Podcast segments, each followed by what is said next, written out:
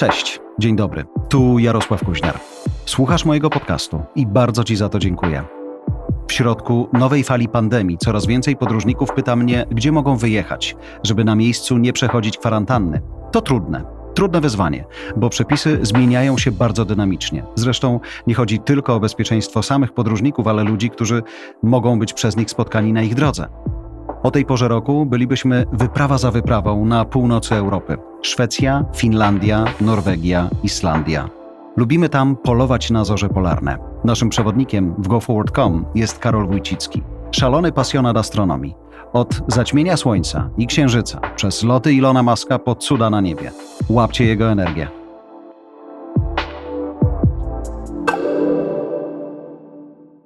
Karol, dzisiaj wszyscy wiedzą, że jesteś facetem, który jest zakochany w gwiazdach i ci, którzy nas słuchają, pewnie pomyślą sobie, a to ten, widziałam go w telewizji. Natomiast e, ja też wiem wiele o tobie, tak mi się przynajmniej wydaje. Kiedy niebo weszło ci do głowy? O, i to jest strasznie trudno odpowiedzieć na takie pytanie, dlatego że to jest pewien proces. I myślę, że jak w przypadku każdej pasji, ludziom się chyba dzisiaj bardzo rzadko zdarza, że mają nagle jakiś jeden impuls w życiu i, i, i nagle z tego się robi pasja na całe życie. Chociaż nie wiem, może mm. tak i bywa, ale na pewno nie było tak w moim przypadku, to raczej było coś, co trwało latami. Zaczęło się we wczesnym dzieciństwie, przynajmniej jakimiś jakimi wspomnieniami wakacji na wsi, pięknego rozgwieżdżonego nieba, gdzieś spadającą gwiazdą nad stodą dziadków, a później jak człowiek trochę bardziej dorastał, przychodził przychodził internet, przychodziły kontakty z ludźmi w całej Polsce za pośrednictwem internetu e, i e, no, możliwość e, odkrywania tej, tej, tej pasji na bardzo wiele różnych sposobów, a, a później się nagle okazało, że, że to może być nie tylko pasja, ale też sposób na, na życie, co trochę trwało. Wielu z nas widziało niejedną spadającą gwiazdę i wie, że ma wypowiadać życzenie i tyle właściwie. Ty wiesz, że ta spadająca gwiazda ma swoje imię, pewnie ma swój numer i wiemy, gdzie ona leci i dlaczego. Staramy się wiedzieć. Ja powiem Ci szczerze, że jednym z moich ciekawszych doświadczeń w właśnie w takiej młodości, chociaż cały czas się czuję dziwnie mówiąc takie słowo, jest, był taki obóz astronomiczny, na który pojechałem i właśnie tam się okazało, że, że te zjawiska nazywane spadającymi gwiazdami, to my tam jedziemy nie tylko właśnie wypowiadać życzenia, ale, ale i analizować, właśnie dowiadywać się na podstawie tego, co widzimy własnymi oczami, e, skąd one lecą, dokąd zmierzają e, i, i powiedzieć o nich trochę więcej. To jest zresztą jedna z bardziej fascynujących rzeczy dzisiaj w, w astronomii w ogóle, że gdy wiele nauk, takich jak fizyka, chemia, biologia, zamyka swoje sekrety w laboratoriach, w akceleratorach za grube miliony czy miliardy dolarów, to astronomia wciąż pozostaje tą nauką, która pozostawia otwarte drzwi dla, dla miłośników tej nauki i pozwala wciąż dokonać tam istotnych z punktu widzenia e, nauki odkryć. To, to się bardzo rzadko dzisiaj na świecie zdarza, a w astronomii każdy może być odkrywcą. Ile jest prawdy w tym, że niebo nad Ameryką Południową, niebo nad Australią, niebo nad e, Norwegią, niebo nad Szwecją, niebo nad Grenlandią albo Antarktydą jest inne? Jest różnica. Ja rzeczywiście e, w ogóle mam takie poczucie, że my mieszkamy w takim bardzo wyjątkowym miejscu, bo nasza szerokość geograficzna sprawia, e, że u nas w różnych porach roku to niebo i tak już wygląda zupełnie inaczej. Zimą e, mamy bardzo rozgwieżdżone niebo za sprawą dużo, dużej ilości jasnych gwiazd, znikają satelity, niebo jest trochę takie bardziej stabilne, aczkolwiek trudniej o pogodę. Latem za, z kolei mamy bardzo aktywne niebo, widzimy, że nam się dużo dzieje, lata dużo satelitów, mnóstwo meteorów, ale też niebo jest e, bardzo jasne, te noce są krótkie i nawet dobrze nie zapadają, ale przy okazji możemy podziwiać różną e, grupę różnych zjawisk. Mamy piękną drogę mleczną nisko nad horyzontem wiosną, mamy obłoki srebrzyste latem, a czasami pojawiają się też zorze polarne. I to wszystko z jednego miejsca na świecie.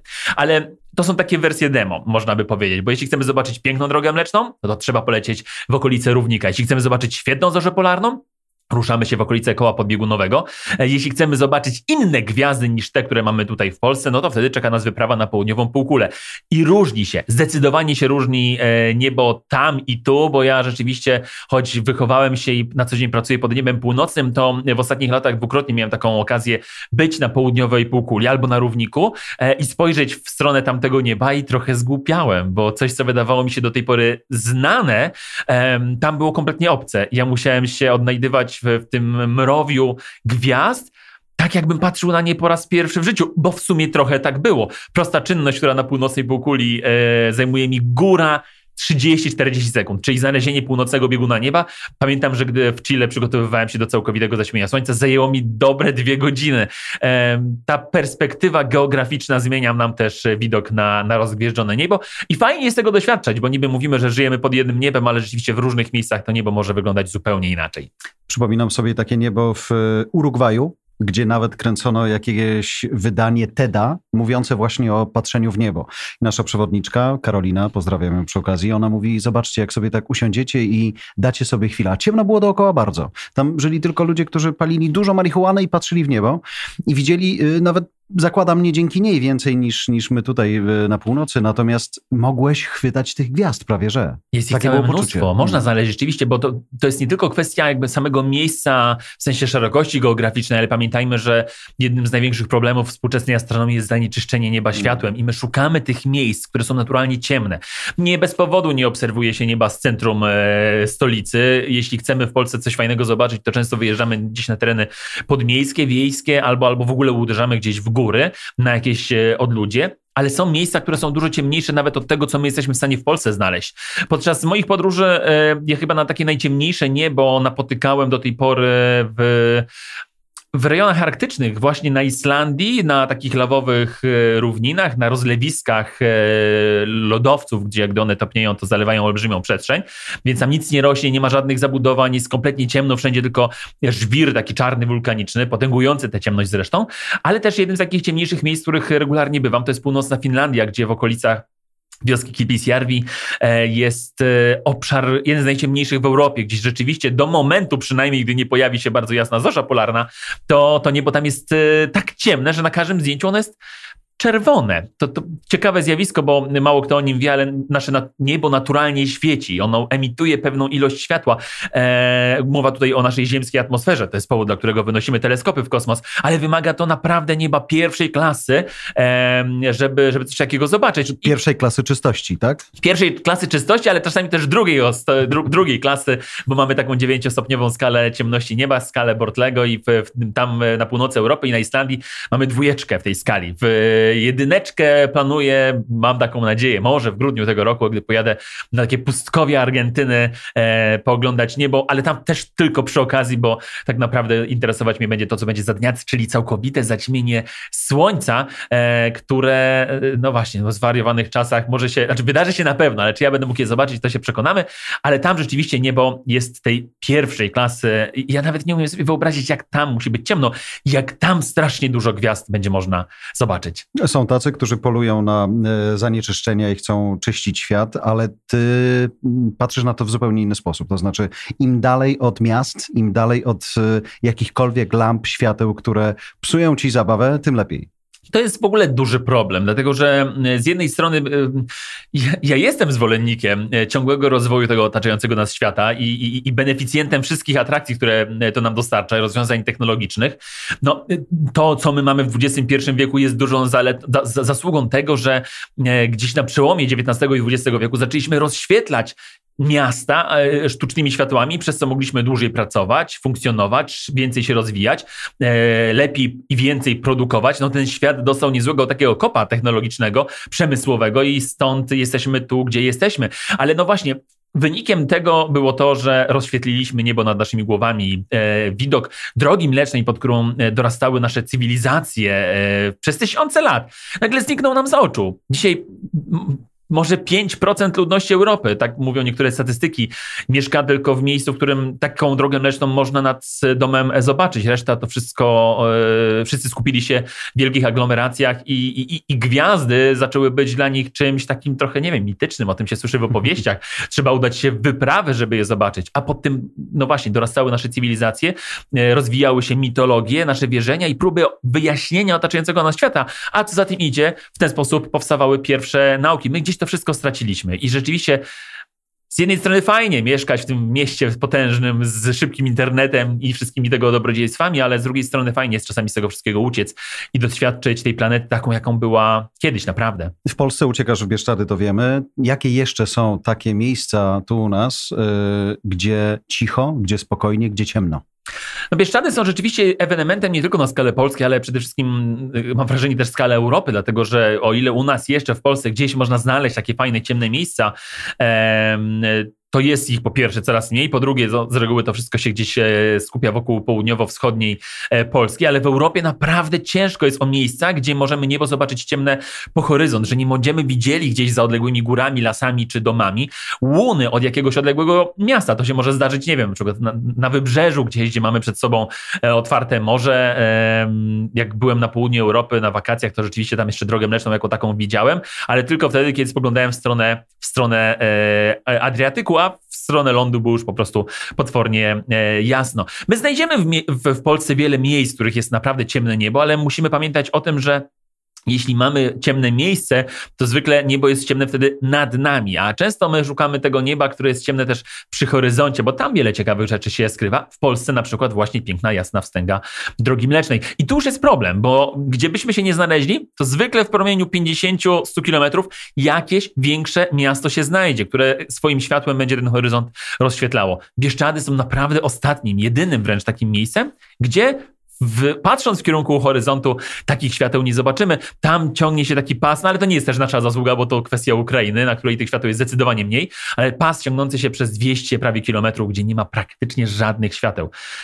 I niebo tam wygląda naprawdę nieziemsko, ale tracimy to, bo nawet Bieszczady niestety w ostatnich latach, i to ja już za swojego życia widzę, też się zmieniają. To pewien paradoks, że niektórzy widząc popularność Bieszczad jako miejsca do obserwacji nieba, rozwijają tam agroturystykę, taką, taką turystykę astronomiczną należałoby powiedzieć, ale żeby tym turystom było wygodniej i lepiej i żeby w nocy się nie potknęli, to się stawia latarnie. Sam znam takie przykłady, gdzie przyjeżdżali miłośnicy astronomii, ale w pewnym momencie właściciel postanowił oświetlić główną drogę, żeby nikt sobie nogi nie złamał na wszelki wypadek łażąc tam w nocy. A to niestety jest już widoczne nawet z kosmosu, taka jedna latarnia niezła gwiazda z niego, ale myślę też o tym, jak słyszę, jak widzę, jak czytam wyprawy zorzowe, które relacjonujesz, to jest polowanie i tutaj w słowie polowanie nie ma cienia przesady. A to prawda, bo wiele zjawisk astronomicznych to, jest, to są takie zjawiska, które my potrafimy bardzo dobrze przewidzieć.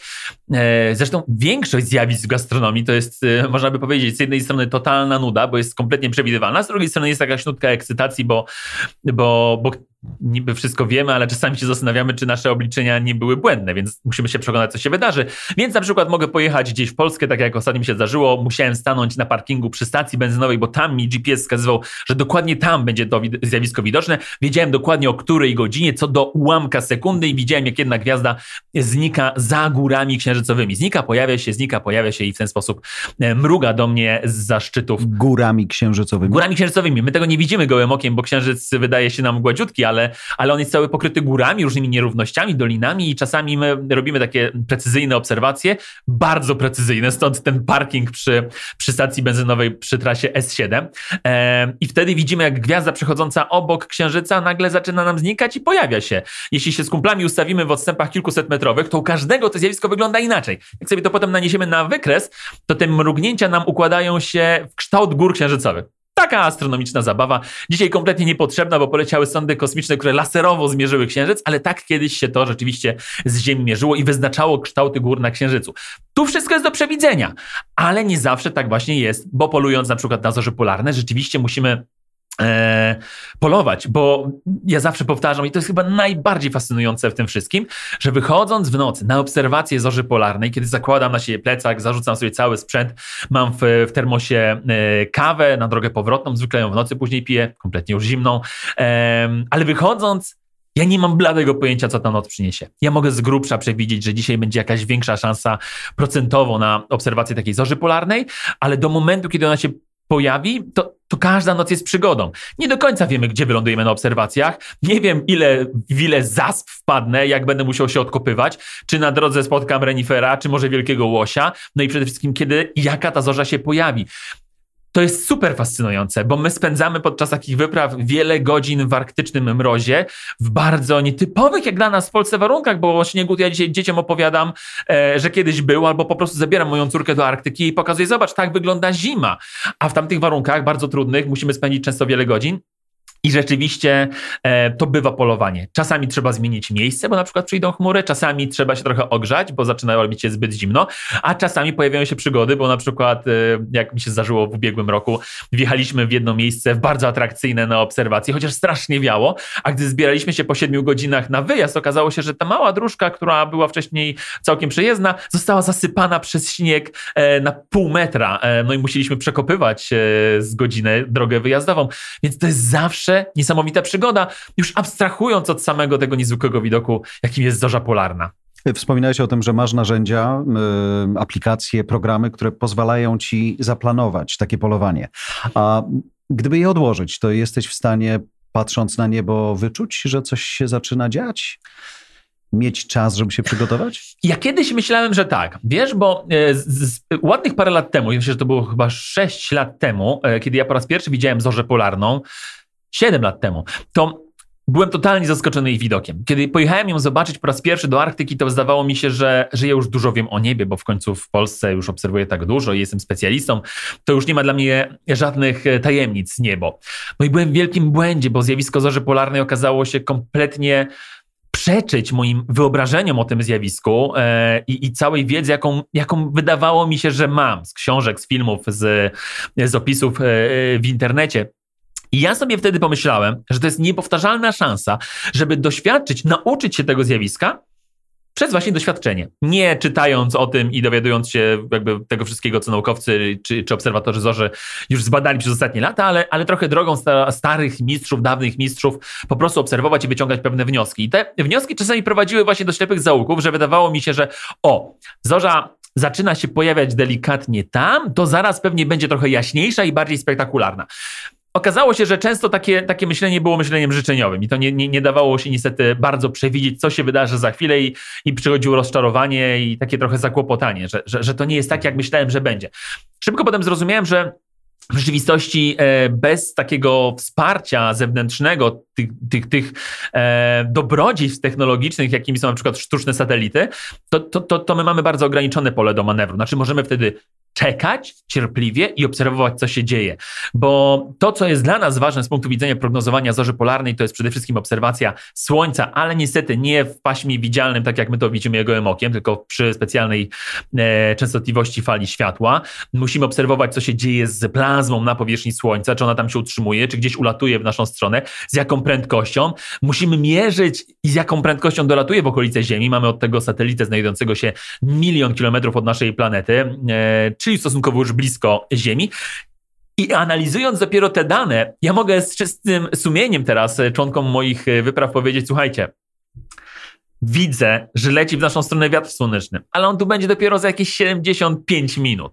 Posiedźcie w samochodzie, ogrzejcie się, bo najlepsze dopiero nadejdzie. Mhm to daje pewną elastyczność w tym, co robimy. Potrafimy lepiej przewidzieć, kiedy zorza się pojawi, e, ale wciąż nie wiemy, kiedy dokładnie, w której minucie i w której części nieba, więc to jest pewna ograniczona dokładność. I jaka, tak? Bo mm, jaka? do tej pory pytałem cię o to, czym się różni niebo w różnych miejscach świata, czym się różni niebo w Polsce w różnych miejscach Polski, ale zorza zorzy nie jest równa. Każda zorza jest inna i to jest chyba też fascynujące. Ja nawet nie muszę się zastanawiać, jaka ta zorza będzie, bo wiem, że każda będzie inna i nie ma dwóch takich samych, więc jeśli mielibyśmy zastanawiać się, czy warto dzisiaj wyjść, bo, bo, bo, takiej zorzy jeszcze nie widzieliśmy, to tak, bo ona zawsze będzie wyglądała inaczej niż poprzedniej nocy. E, kolory z grubsza są te same, bo oczywiście dominuje tam kolor zielony, czyli zjonizowany tlen. Jeśli zorza jest bardziej intensywna, zapalają się niższe warstwy azotu na wysokości 90 km, wtedy zorza jest taka różowa i bardzo dynamiczna, bo to jest bardzo bardzo blisko nas, 90 mm. kilometrów tylko.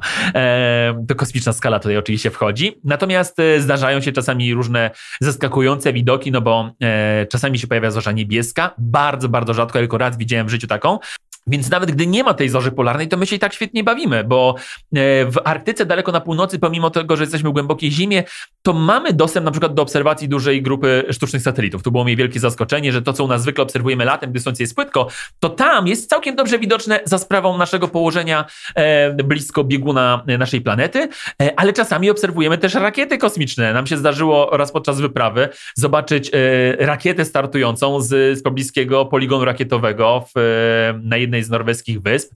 E, byliśmy tym totalnie zaskoczeni, ale od tamtej pory śledzimy dokładnie informacje o, o planowanych e, startach. Wtedy NASA akurat strzelało rakiety właśnie do badania zorzy e, polarnej. Poza tym zdarzają się, no właśnie, spotkania ze zwierzętami.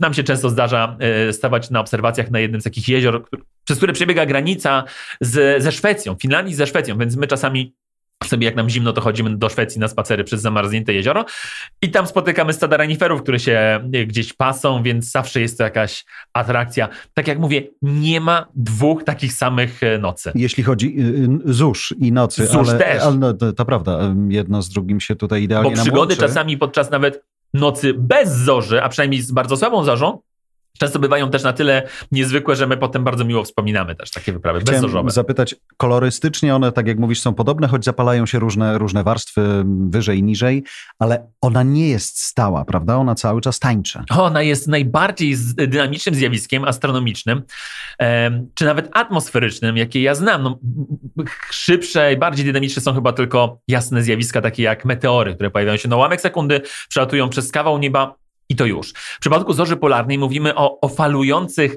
e, takich firanach światła, zalewających całe niebo, które czasami błyskają i zmieniają się tak szybko, że trzeba kręcić głową w jedną, w drugą stronę i przestawi się aparat w jednym kierunku, spróbuje się zrobić zdjęcia, a nagle się okazuje, że za naszymi plecami już jest po pięciu sekundach dużo bardziej widowiskowe show. To jest niezwykłe i to jest rzecz, której chyba, mm, która mnie najbardziej zaskoczyła i i wydawało mi się, że no właśnie, o zorzach coś wiem, a, a ten element, czyli dynamika zorzy polarnej był chyba najbardziej w tym wszystkim e, zaskakujący i staram się to dzisiaj ludziom pokazywać, bo zdjęcia zatrzymują to zjawisko w bezruchu, ukazują ją statyczną, bardzo piękną, ale odbierają jej ten, ten, tę dynamikę właśnie, o której, o której ja zawsze powtarzam. Więc ja już od jakiegoś czasu jeżdżę ze specjalną kamerą, która w nocy jest w stanie filmować świat takim, jaki on jest naprawdę w, i, i, i mam możliwość pokazywania ruchu tej zorzy. I to jest rzecz niezwykła. Kto tego nigdy nie widział, to chyba nie może sobie tego wyobrazić, bo my też żyjemy pod niebem, które jest dosyć statyczne. Nawet gdy przechodzą chmury, jakiś front burzowy, gdzie sunie taka ściana e, chmur i deszczu bardzo szybko często, w porównaniu do zorzy polarnej to to są ślimaki. E, naprawdę trudno to sobie wyobrazić. Trzeba pojechać i to zobaczyć. Jesteśmy w 20 minucie naszego nagrania i chciałem zadać Ci pytanie, wydaje mi się fundamentalne, ale gdybyś miał wybrać dziś, mamy listopad 2020 roku, zorza czy zaćmienie? Pomyśl chwilę. Jakbym miał jedno wybrać? No, masz jedną podróż do zrobienia w tym roku. Zorza no to zdecydowanie zaćmienie. E, Zorza jest przepiękna. E, I nawet kiedyś jedno dziecko zadało mi pytanie, co ja bardziej lubię, czy to jest, są zorze, czy zaćmienia słońca, e, ale to jest trochę jak pytanie właśnie, które dziecko kochasz bardziej. to jest pułapka, nie należy na nie odpowiadać. Każde dziecko kochamy tak samo, albo kochamy za coś innego w różny sposób. W przypadku zórz one są przepiękne, fascynujące i, i za każdym razem różne, ale zaćmienia Słońca też. Tylko różnica polega na tym, że e, zorzę polarną możemy zobaczyć praktycznie każdej pogodnej nocy, gdy jesteśmy w Arktyce. Ja wiem, że tutaj mogą się teraz odezwać ci, którzy czasami byli w Arktyce i nie, nie widzieli, widzieli zorzy polarnej. Czasami mi się zdarza podczas moich wypraw, że ludzie lecą ze mną tym samym lotem, którym wiedzą, że ja będę leciał, na ten sam czas, którym ja tam będę, bo wiedzą, że wtedy będą zorze. Przy powrocie spotykamy się na lotnisku i pytam się, jak wasze obserwacje. Oni mówią, no nic nie widzieliśmy. A my przez tydzień oglądaliśmy noc w noc zorzę polarną. Więc one tam są, tylko trzeba wiedzieć, jak i kiedy i gdzie ich szukać.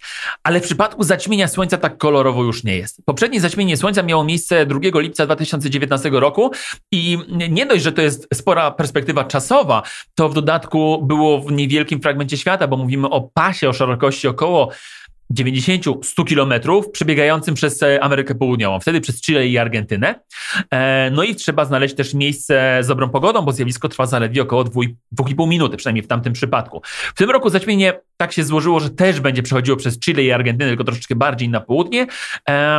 Potrwa nawet troszeczkę krócej, no a właśnie, później kolejne zaćmienie będzie na Antarktydzie, potem na kolejne trzeba będzie czekać 2,5 e, roku, jeśli dobrze pamiętam.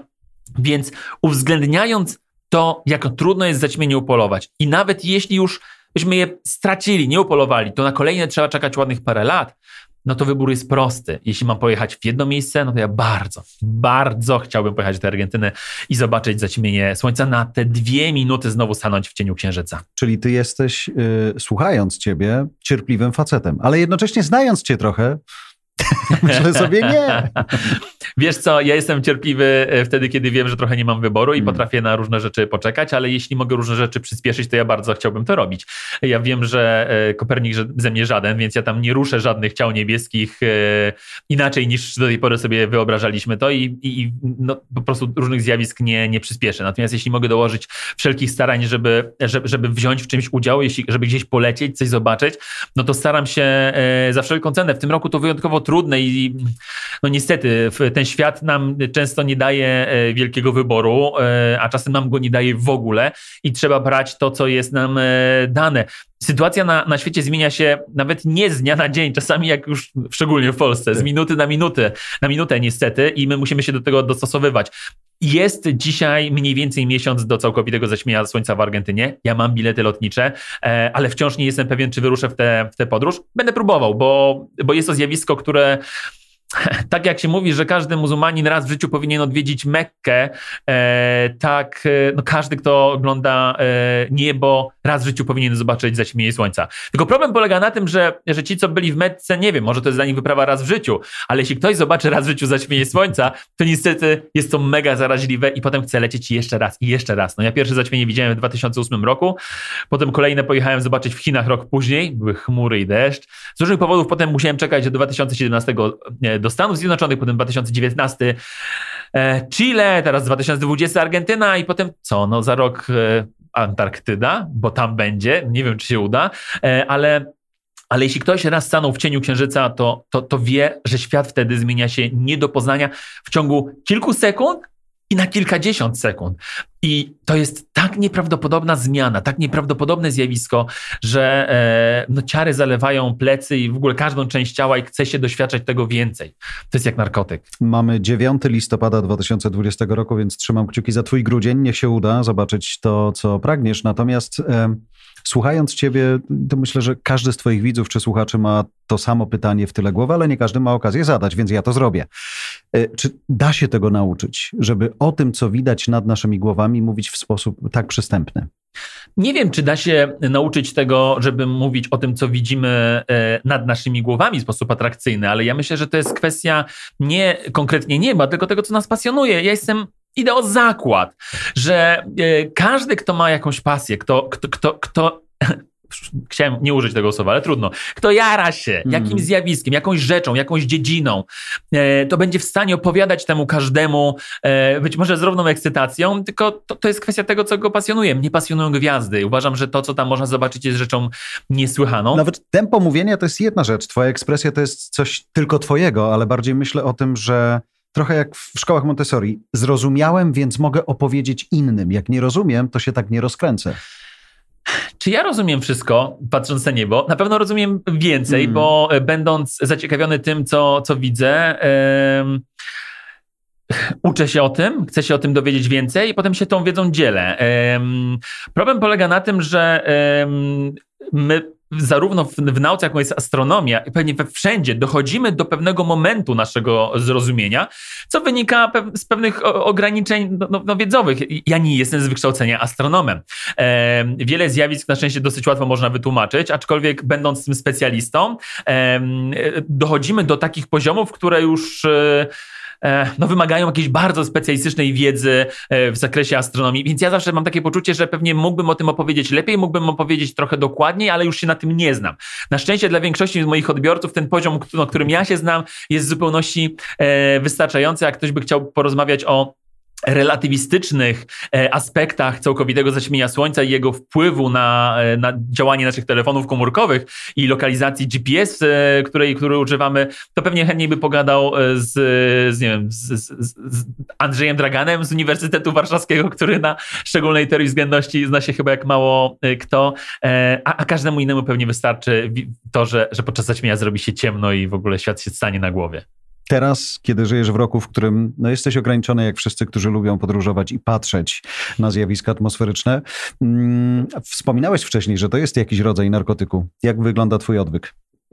O Jezu, to Czy trudne. tam patrzę, słucham, oglądam? Wiesz co, mam w ogrodzie postawiony, rozstawiony cały czas e, teleskop, e, przygotowany na robienie zdjęć e, i codziennie siedzę, sprawdzam prognozy pogody. Bo mój kontakt teraz z niebem e, znowu ograniczył się do tego, co się dzieje nad moim ogródkiem. E, do tego stopnia zresztą, że zbudowałem mały domek dla mojego teleskopu, bo już nie chcę go za każdym razem wynosić i chcę łapać każdą bezchmurną chwilę, więc mam taki namiocik, który to trochę wstyd się przyznać, ale on e, formalnie to jest przenośną turystyczną toaletą. Ale świetnie się no, sprawdza jako dom dla teleskopu. Panie... Tak, jeśli coś jest głupie, ale działa, to nie jest głupie, jak mówi klasyk. Więc, więc próbuję doświadczać tego, co jest na naszym niebie, fotografować niebo i, e, i odkrywać różne obszary, w których wcześniej się nie poruszałem w astronomii. Nawet mi się takie zdarzają jeszcze, e, ale powiem Ci szczerze, że e, unikam Unikam w social mediach i, i, w takich, i unikam też stron specjalistycznych, które do tej pory zimą były moimi stronami startowymi wręcz przeglądarce, które do, dostarczyły mi informacji o tym, co się dzieje w Arktyce. Jak wyglądają parametry wiatru słonecznego, co się dzieje na Słońcu i jakie zorze były poprzedniej nocy w różnych częściach świata nie sprawdzam tego, bo to niestety zbyt boli, kiedy nie mogę na to popatrzeć. Kurczę, chciałem ci pokazać, była taka piękna zorza nad krajem krasnojarskim, No ja właśnie, czasami się zdarzają takie Naprawdę, zdjęcia. No, i taki ja pociąg to... stanął w polu, a tam fotograf wyszedł i zrobił takie piękne zdjęcie. No, no ja też bym sobie takie zdjęcie piękne porobił. I to jest, to jest straszne. E, każdy, kto, kto podróżuje, e, ten w tym roku na pewno czuje dokładnie to samo. Wiesz co, ja czytałem ostatnio, że y, to chyba Kantas australijski zrobił taką ofertę, że oni zrealizowali lot, jeden lot. Startował chyba z Melbourne czy z Sydney i był do tego samego lotniska, tylko że po drodze 8 godzin sobie latał nad Australią, nad różnymi miast, e, miejscami hmm. pięknymi, serwowali posiłki pokładowe, żeby zaspokoić potrzebę ludzi, którzy dużo podróżują, którzy chcieliby znowu gdzieś polecieć samolotem. Ja w tym roku, e, pomimo tego całego szaleństwa, kilka razy miałem możliwość e, gdzieś polecieć, bo wyrwałem się dwa razy na, na Islandię latem, kiedy na, na chwilę ten świat zwolnił.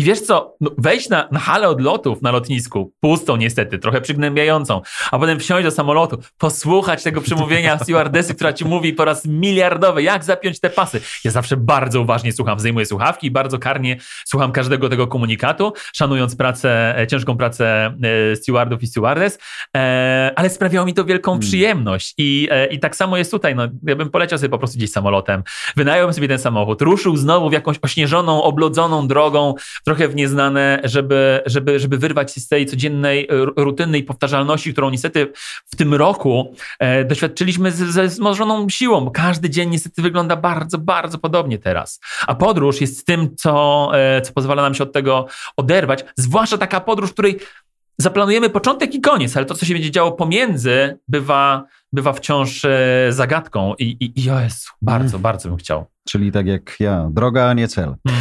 Dziękuję. Bardzo Ci dziękuję. Za tę podróż słowną. Dziękuję za Twoją uwagę. Oceń tę naszą rozmowę. Co o niej sądzisz? Zasubskrybuj mój podcast. Bądźmy razem, blisko. Znajdziesz mnie na każdej platformie podcastowej. Oceń i zostaw swój komentarz. Jestem na każdym kanale social mediowym. Możesz odezwać się do mnie bezpośrednio.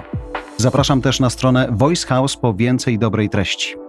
Partnerami tego cyklu są GoForward.com i Newsweek Polska.